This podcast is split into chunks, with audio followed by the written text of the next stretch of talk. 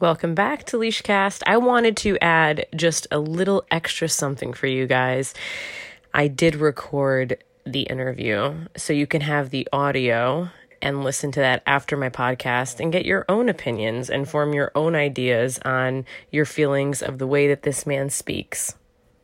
The spouse did it. Mm-hmm. I know, but you know, I know what I've done and I know what I haven't done. So I, I, I have to stand and fight and uh, hope that the truth is going to come out. 51 year old Fotis Dulos knows that in the court of public opinion, he's guilty of murdering his estranged wife, Jennifer, even though her body has never been found. In an exclusive interview at his Connecticut home, he asked that people not jump to conclusions. The two were involved in a contentious divorce. A lot of people have assumed that you're guilty. What do you say to those people? Think they should wait. So statistically, when something like this happens, 90 or 95% it's the spouse. So I can understand why people feel like this. And your answer to that is? I'm in the 5 or 10% category. Jennifer, who had moved to New Canaan with the couple's five children, was last seen dropping off the kids at their school on May 24th. Her car later found at a nearby park. Investigators say a search of her home revealed multiple bloodstains on the garage floor and evidence of attempts to clean the crime scene.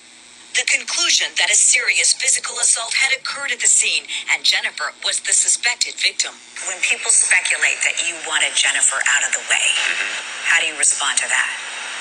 Well, that's ludicrous because I never wanted Jennifer out of the way. Do you have any message for Jennifer's family? Yes, I um, I send my prayers.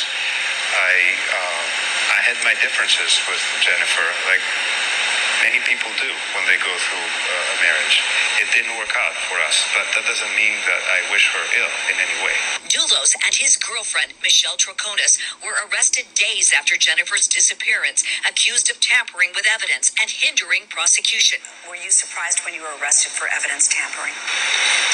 Yes, the whole thing was surreal. Are you worried about Jennifer? Of course.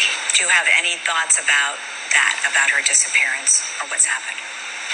I do, but I'd rather not speak about them.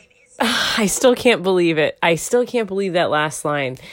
Well, enjoy. I hope you guys can form your own opinions, have your own thoughts on this, and it'll allow you to have more perspective on everything that I discussed in the past 30 minutes of the podcast. So enjoy, have a great holiday, and I'll be back before you know it.